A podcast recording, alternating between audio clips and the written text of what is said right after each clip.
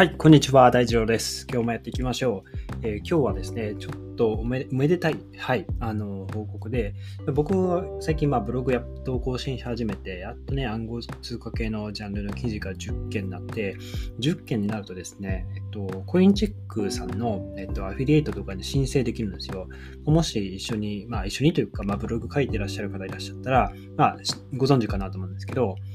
ビートフライヤーさんは特にしてあの条件とかはないんですが、あの結構厳しいですね。あのビットフライヤーのこう文字、あの5字とか脱字があると結構細かくあのアフィリエイトの、えー、サポート担当の方からあのちょっと修正してくださいねって連絡が来たりするんですけども、コインジェックさんはね、あのまあ、もちろんその5字脱字ももちろんなんですけど、やっぱそういうジャンルがね、そういう記事、仮想通貨系の記事がちゃんと書かれているかっていう、まあ、メディアに対しても結構審査が厳しくて、で、やっと10件になったので、こう申請しようかなと思っていて、で、まあ、最近あの、まあ、ブログのその、まあ、検索順位ですね、上がってるか上がってないかっていうのを調べるランクトラッカーっていうのを入れてみたんですよ、自分で。で、えっと、こちら入れて、あのパンケーキスワップっていう、あの、ね、僕が何度も紹介してる、あの、デックスですね、と分散型投資の取引所ですね。はい。こちらで、パンケーキスワップ手数料って検索すると、21番目にやっと表示されるようになって、で、まあ、いつからその検索、そのね、えー、僕のその記事が、いつからその Google の、えー、まあ、そのクロールって呼ばれるそのね、えっ、ー、と、ボットというかまあ AI が、こう記事をこう回っていって、その インデックスですね、記事をインデックスすることによって、えー、検索されたら、えー、その人の書いた記事を、えー、検索結果に表示するっていうことができるんですけど、それがね、やっと21番目になってですね、まあ、21番目だと3ページ目までいかないと、3ページ目の一番上に表示されてるんですけど、なかなか3ページ目でね、あの、見る人ほとんどいないんで、輸入数っていうのはほぼ、あの、もうほぼゼロに近いんじゃないかなと思ってるんですけどね。はい、あの、これからね、あの順位、えー、できるだけね、上げていけたらなと。パンケーキスワップ手数料で検索して、自分の記事がどれぐらい上がるかっていうのをね、ぜひ試してみいきたいなと思います。はい、ということで、えー、まあ、ちょっと長くなりましたが、あの自分のその記事がですね、えー、まあ、割とその有名な、有名というか、あの、検索されうるだろう、えー、検索キーワードで、えー、結構ね、上位の方に来ることができたんで、まあ、こういうのを書いてると、あ SEO ライティングって、えー、こういうもんだな、なんだなっていうのが、なんとなく実感として湧いてきて、え本当に実際書いてる時って、あ、こんな感じでいいのかなっちょっとよくわかんないけど、ぐらいの、まあ、ふわふわっとした感じで、パンケーキスワップだけ書いて検索しても、一番上に表示されるっていうのは、まあ、ほぼ無理だから、何かと掛け合わせた記事の方が、ね、えー、競合というか、自分の記事が表示されやすいだろうみたいな、まあ、仮説ですよね、あくまで。まあ、それを立てていって書いていく。で、まあ、そこからじゃあ記事どうやって、ね、その検索順位を上げていくかって、やっぱり、あの、リライトをしないといけないと。いい記事、中身をこう更新して、いいいい記事を、えー、作っていくと。それがね、やっぱりもうここからそのリライトすれば、えー、検索順位が上がるって、どうリライトすればええねんっていう感じですけども、本当にここからはもう自分との戦いになってくるのかなと思うんです。より読者目線というか、あのよりその初心者の方たち、あの仮想通貨習いたて、習いたてというか、こう、入りたての方に、えー、わかるよ。そのよくあるじゃないですか。わからないことがわからなくなりますよね。あの、本当に、いわゆるクロートの人、何でもいいですよ。サッカーでもバスケットでも何でもいいですけど、自分が何かその精通してきて、で、一緒にね、ポッと入ってきた人、あの、で新人の方とか入ってきた時に、まあ仕事でも一緒ですけど、新人の方がわからないことがわからない、わからないのを理解するのが、まあ、できないみたいな、なんかそんな状態に陥ると思いますけど、うん。まあ、これをいかに、あの、本当に自分がこうまさに今その業界に入ったというかその知識を学び始めたての頃にまあ何度も何度も立ち返って、えー、まあ記事をいいものにしていく。あの初めての方でも、えー、どんな方が見ても分かりやすいっていうのを書いていく。これに尽きるのかなと思っているので、まあ、引き続き頑張っていこうと思いますという、まあほうん、あのちょっと嬉しい結果の報告でしたと。はい。で、今日はですね、えっと、そういうまあブログの話も踏まえつつ、えっと、DeFi ですね。えーまあ、今紹介したパンケーキスワップ、スワップのような、ね、DEX、あの DeFi ですね。えー、こちらがあのタイの大手銀行で、えー、この DeFi で利回りを獲得するっていう動きがあって、ついにその銀行とかも動いているっていう話ですね。で、銀行がその機関投資家に向けてその DeFi のサービスをあの提供し始めるよっていう話ですね。これ結構でかいニュースかなと思っていて、銀行が、あの、もうその無人ですよ。無人の DeFi を使って、えー、利回りを獲得してきて、それを機関投資家、あのお金を預かってる機関投資家に戻していくっていう、まあ、そういうことが実際行われ始めてるんですね。で、このタイの大手銀行さんも、えっと、どういうそのストーリーがあったかっていうのも紹介していこうと思います。はい。えっと、今日はコインデスクさんの記事なんですが、えっと、タイの大手銀行のサイアム商業銀行というところですね。えー、分散型金融プロジェクトの DeFi の、えー、コンパウンドですね、えー、かなり古いものかな、コンパウンド。2017とかぐらい、2017、18ぐらいに出てきた、ね、DeFi の、えー、のプロジェクトですけども、こちらですね、えっと、機関投資家向けのサービスをも展開していて、コンパウンドトレジャリーというものがあって、それを使って利回りの獲得を目指していこうという話で、2020年初め頃に設立された、えーまあ、ベンチャーの、えー、子会社ですね、SCB10X っていうところが、えー、コンパウンドトレジャリーに資金を預け入れるという話になってますね。で、このコンパウンドトレジャリーっていうのは、あのまたちょっと後で紹介するんですが、えっと、米ドルですね、アメリカンドルをコンパウンドでステーブルコインの USD コイン、USDC ですね、えー、ステーブルコインに、えー、変えて運用していくと。要は USDC は、えー、米ドル、1ドルとペッグしている同じ価値ですよっていうのを、えー、担保していると。で、これを使って、えー、機関投資家に年4%の利回りを提供していくという話です。で、この SCB10X っていう、まあ、このベンチャーの子会社が、えっと、どれぐらいその額預け入れをするかっていうのが、まだちょっと明らかにされてないんですけど、えっと、このココンパウンドトレジャリーの格付けによると、4月末時点での顧客は、えー、大体20社ぐらい、預かり金額は1億8000万ドルというもので、かなりのお金が集まっているという感じですね。で、この機関投資家の方たち結構今 DeFi に注目しているようで、さっき言ったまコンパウンドトレジャーとか、レンディングプロトコルの Aave ですね。お金をまあ預けてそれを貸し出す。で、その貸し出した金を、もらうっていうのがアーベですね。でアーベアークっていうのがあるらしいんですけど、ちょっとこれ僕も初めて聞きました。あの、最近出たプロジェクトなのかな？あの、アーベ僕あんまり触ったことなくてですね、ちょっと近いうち触らないといけないなと思ってはいるんですけど、えー、このコンパウンドトレジャリー、アーベアークが、え機関投資家向けにサービスを提供しているということらしいんですね。はい。で、ここからは、えっ、ー、と、SCB10X の、えー、最高投資責任者、向谷対パニックさん。パニックさんですね。うん。パニックさんっていう方が、えー、おっしゃってるのが、えっと、まあ、その、投資していく上で、まあ、ディスラプティブなって言ってますけどね、破壊的な、えそのテクノロジーを、え取り入れて、特にその銀行の中で、え利用していきたいよと考えていると。あの、私だけじゃなく、まあ、投資家の方たち、え開発者も、そういう、ま、考えを持っていると。で、私たちはコンパウンドを、まあ、極めてわかりやすい認可プロダクトを、え開発したと、え考えていらっしゃると。で、米ドルを投資して、米ドルで4%の固定金利を受け取るので、機関投資家は、え暗号資産の取り扱いについて心配する必要はないとおっしゃってるみたいですね。で、この SCB の中でのその協議では、やっぱりね、あのリスクを回避したがる、えー、主に財務の方たちですね。まあ、財務の方たちって本当に会社のお金を守るのがお仕事ですから、えー、これを説得するのが大変だったと、DeFi の参入、えー、納得させるのがめっちゃ大変だったっていうのをパニックさんはおっしゃってて、やっぱりね、大きな問題は元本保証ですね。その元本割れるんじゃないかと。あの、機関投資家とかそういった人たちから預かってお金で、まあ、そのコンパウンドにぶち込んで、えー、運用していった結果、そのね、価値が下がっていって、あの、まあ、元本割れちゃうんじゃないかと。あの、引き出そうとした時に、あの、お金ない、お金少なくなってましたとか、でそんなことにならないように大丈夫かっていう、まあ、確認がめちゃくちゃ入ったみたいですね。で、えっと、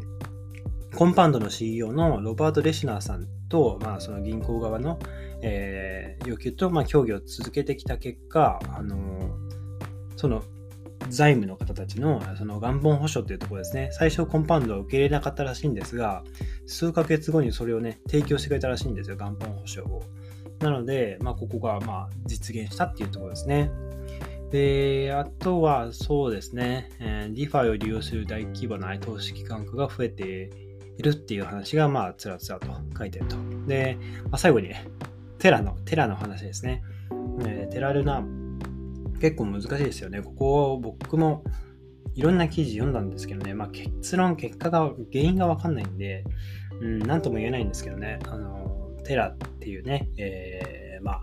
ブロックチェーンがあって、でそこに、まあ、トークンのルナがありますと。で、そこのルナっていうトークンを使って、えー、US、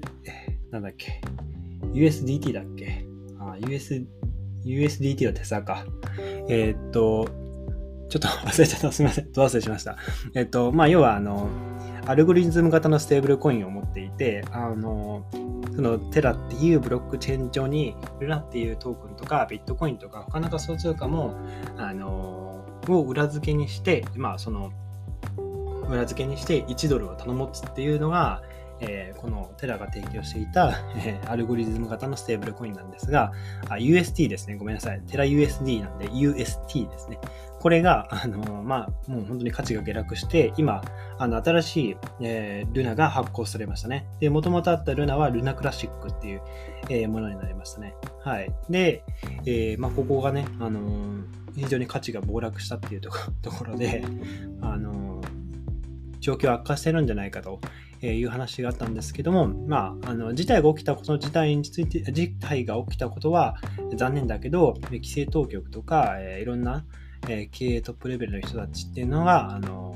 人たちへの教育ですね、が数年分加速したの、加速したと、まあ、このテラの崩壊によってですね、まあ、その、みんな教訓を得たっていうことですね。あの、まあ、どういう教訓を得たのかっていうと、やっぱりアルゴリズム型のステーブルコインはちょっと危ないんじゃないかっていう、あの、教訓かもしれませんが、あの、いろいろちょっと種類があるんですけどね、ステーブルコインは。あの、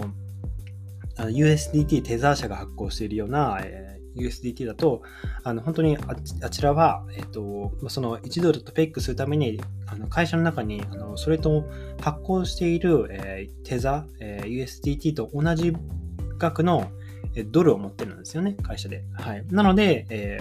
ー、その USDT の価値が保たれてますよっていう、その、まあ、元本というか、まあ、保証があるわけですよね。はい。まあ、そこをどうやって1ドルの価値を保っているかっていう、その裏付けを、えー、まあ、実際に米ドル持つのか、えー、他の仮想通貨で、えー、やるのか、みたいな、まあ、そういう話になってくるわけですね。はい。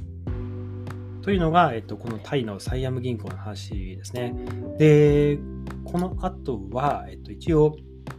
コンパウンドトレジャリーですね。えー、説明しておこうかなと思うんですけども、えっと、コンパウンドラボっていう会社が、もともとコンパウンドを開発したんですね。で、ここがまあ新会社のコンパウンドトレジャリーっていうのを設立して、これがいわゆる機関投資家向けの DeFi ですね。はい、なっているという感じです。で、USDC ですね。を使って、えっ、ー、と、まあこれが米ドルと連動型、連動型のステーブルコインですね。USDC。はい。えー、これが、えー、コンパウンド上で4%の金利で運用されていくと。でこの4%の金利っていうのが、その企業が、まあ、普通の普通預金とか、えー、で得る金利よりも、まあ、めちゃくちゃ高いということで、まあ、機関投資家の方たちがめっちゃ注目しているっていうあの話ですね。はい。で、あとはですね、コンパウンドトレジャリーが書いている、まあ、ブログによると、米ドルの大口の保有者さんが、えー、秘密鍵の管理とか、え暗号資産から、え米ドルへ交換したりとか、ね、金利の変動とか、まあそういったね、 DeFi にまつわる複雑さにとらわれることなく、えコンパウンドの、え USDC の市場の金利にアクセスできるように、えしているということで、あの、まあ本当に投資家の方たちからすると、ただ米ドル突っ込んでるだけなんですよね。はい。あの、米ドルをこのコンパウンドトレジャーに預けてるだけって感じですね。後の処理はコンパウンドトレジャーが、えー、やりますよっていう感じですね。で、この4%の金利はどうやって実現されているかっていう話なんですけども、えっと、まずコンパウンドは、えっと、ガバナンストークンですね。えっとまあ、さっき説明したあのテラが発行しているルナトークンみたいな感じで、あもうちょっと分かりやすい例で言うと、パンケーキスワップとかがあの発行しているケーキトークンありますね。はい。まあ、それと同じですね。ガバナンストークンのコンプっていうのを、えー、まあ、発行してるんですよ。で、すべてのユコンパウンドユーザーは、そのコンプを、えー、まあ、ゲットしてるんですね。あのー、まあ、預けた、え、自分の資金、まあ、ビットコイン、イーサリアム、何でもいいです。あの、コンパウンドに預けられる仮想通貨を預けて、その預けたリターンに、リターンの代わりにコンプっていうのをもらえるんですよね。はい。で、これが、あの、そもそも、最初からこういう仕組みがあったわけではなく、まあ、普通にその仮想通貨預けて、その仮想通貨の、えー、まあ、年利 8%, 8とか15%とか、まあ、そういう結構ね、高い金利で、その仮想通貨預けた仮想通貨を増やすよっていう話だったんですですが、あの、ある日突然ですね、このコンパウンドが、あのコンプっていうあのお金を預けてくれてありがとうってコンプっていう投稿をね、配ったんですよね。はい。で、配ったらどうなったかっていうと、めっちゃ価値ついたんですよね。はい。で、ここがめっちゃ価値がついて、えっと、他の、えー、DeFi プロジェクトの、えー、 Uniswap とか、 SushiSwap とか、えー、そういった、えー、プロジェクトがどんどん Uniswap であれば UNI ですね。 SushiSwap であれば SUSHI ですね。はい。そういう、えー、ガバナンストークンを配り始めたと。で、それにまた価値がつき始めたという感じなんですよね。はい。で、ガバナンストークンについては、えっと、まあ、その DeFi の、えー、プロジェクトの運営していく中で、ユーザーにいわゆるその投票権ですね、与えるもので、あの今のその仕組み、えー、会社とかの仕組みで言うと、本当株式みたいなものですね。そのまあ、プロジェクトが今後どう進んでいくべきかっていうのを、まあ、多数決で決められるわけですよ。で、それに対して、えー、自分が持っているコンプ、えー、投票権ですね、を持っている数に応じて、そのね、自分の意思を反映できると。俺はこうした方がいい、ああした方がいい、はいかいいえかみたいな、そういうのを決めていくというもので、ガバナンストークンっていうのが発行されていますと。で、まあ、ガバナンストークンが、ねまあ、高値で取引されることで、えーまあ、コンパウンド自身は利益を上げてきたという話なんですが、えー、このコンパウンドトレジャリーにあの預けられたその USDC をコンパウンドで運用していくことで、金利だけじゃなくて、えー、まあちょっとここで新しい言葉出ますが、流動性マイニングですね、のリターンを得ることができると。で、流動性のマイニングっていうのは、DeFi のプロジェクトがあって、そこにユーザーに無料のトークンを、え配っていくと。で、それを見たユーザーは、えユーザーを引きつけてお金を集めると。要はまあ、あの無料でトークン配るからお金を預けてねっていう感じですよね。はい。なので、ユーザーからすると、あの DeFi のプロジェクトが人気出てくれば、トークンの値上がりが期待できるんで、まあ、値上がりしたら、まあ、そのトークンを別のね、USDC とか、まあ、そういうステーブルコインに変えて、えー、まあ、実際にお金をゲットできるとか、まあ、そういった感じですね。はい。まあ、自分が仮想通貨預ける、えー、トークン無料でもらえ、あのもらえる、で、えー、そのプロジェクトの人気が上がっていく、えー、人気が上がっていくにつれてトークンの価値、もらった本譜も、えー、価値が上がっていくっていう、まあ、ウィンウィンの関係ですよね。まあ、これが流動性マイニングですよ。はい。で、DeFi のプロトコルとして、まあ、そのコンパウンドの価値が将来ね、上がっていけば、えー、獲得したコンプの価値も上がって、えー、コンパウンドトレジャリ自身も大きな利益を上げることができるっていうのが、まあ、これがその金利4%を叩き出しているっていう、まあ、仕組みですね。はい。で、あとはですね、はい。あの、コンパウンドトレジャリーは、えっと、どうやらその、普通の銀行の預金口座みたいな形で、ユーザー好きな時にですね、お金を出し入れすることができるので、いわゆる、えっと、ステーキングですね。あの、ステーキングするときも、あの、大体フレキシブルっていうのが、えー、ロックアップ、いわゆる、その、もう30日間、60日間、90日間とか、あの、もう、その、30日間って決めたらその期間は絶対引き出せないっていう、まあ、期間を決められるわけですね。フレキシブルの場合はいつでも引き出せるよ。その代わり、えーまあ、利回りも少ないよっていうものですね。で、えー、30日、60日、90日と、えロックアップする期間、引き出せない期間が多ければ多いほど、えー、その金利も、えー、高くなっていく。要はそのプロジェクトに長い期間お金を預けているから、そのリターンとして多めに利回り上げるねっていうものですね。はい。まあ、僕は、あの、大体、えっと、マックスですね。ロックアップはマックスで預けてますね。えー、例えば、 Binance の DeFi staking とかだと、あの、52 week とかあるんですよね。52 week だと、どれくらいですかね。52ウィークなんで多分、1年とか、まあそ、それぐらいなんですかね。ちょっとすぐに計算できないんで、あの、あれなんですけど、だすごい長い期間、あの、預けてることになりますが、それだけで、あの利回りは増えますし、まあ、その期間ね、どうせあの引き出さないんで、あのずっともうホールドして、えー、運用していこうかなっていうのが、あ長期運用ですね。はい。まあ、それが僕の割と投資のスタイルかなと思っているので、はい。まあ、そういった、えー、ロック期間を設定していると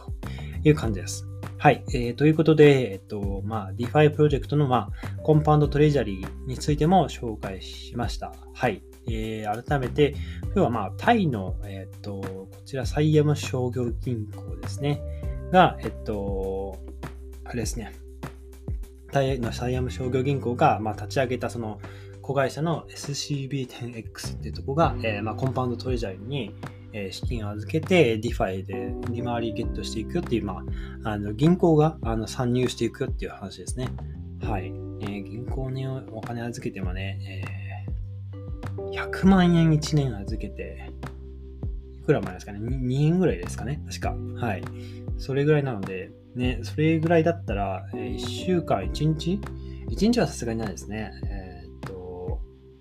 確か僕、バイナンスで預けた時も、本当に小銭がチャリンチャリン入ってきたんですよ。でもこの小銭チャリンチャリン入ってくるのも、銀行に預けるものだと、1年も経たないと、そのチャリン、1回のチャリンが入ってこないのかって思うと、もう終わってますよね、本当に。はい。超低金利って、もう金利ないと一緒やんって感じですよね。はい。なので、えー、まあ、機関投資家の方たちも今、注目しているという状況です。はい。えー、今日はこんな感じですね。はい。DeFi サービス、えー、ぜひ触っていきましょう。えーまあ、パンケーキスワップとバイナンスであれば、えー、僕ブログで紹介したので、えー、ぜひ、えー、概要欄にブログ貼ってますので、えー、遊びに来ていただけたらいいのかなと思います。はい。他のね、DeFi のプロジェクトも触っていきたいなと思うんですが、あんまりあの分散しすぎてもね、あんまり、ね、良くないかなとは思いつつ、はい、えー、自分も勉強していきたいなと思います。ということで、今日のエピソード役に立ったらいいなと思ったら、ぜひフォローをよろしくお願いします。それでは皆さん素敵な一日をお過ごしください。また明日お会いしましょう。